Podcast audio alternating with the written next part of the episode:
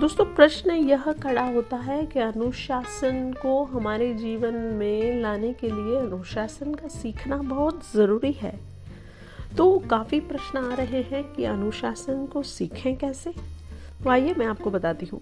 दोस्तों, हमें माता पिता शिक्षकों और हमारे घर में जो बड़े बुज़ुर्ग हैं, उनकी आज्ञाओं का पालन करना चाहिए। हमें उनके अनुभवों के बारे में जानने और उनकी जीत तथा असफलताओं से सीखने के लिए उन्हें सुनना बहुत ज़रूरी है दोस्तों।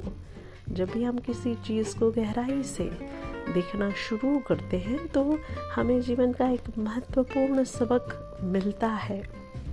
प्रकृति से ही हम अनुशासन का सही पालन करना सीख सकते हैं। दोस्तों, मौसम सही कर्म से आते हैं और चलते हैं। जैसे बारिश होती है और जाती है और सब कुछ सही समय पर होता है ताकि हमारे जीवन को संतुलित बनाया जा सके। इसीलिए दोस्तों, हमें भी इस धरती पर जीवन चक्र को बनाए रखने के लिए अनुशासन में डिसिप्लिन में रहने की बहुत आवश्यकता है।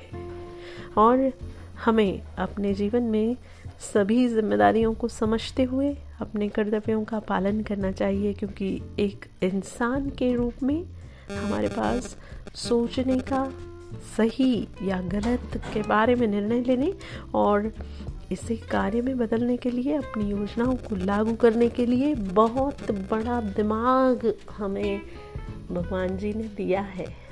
तो हो जाइए अनुशासित।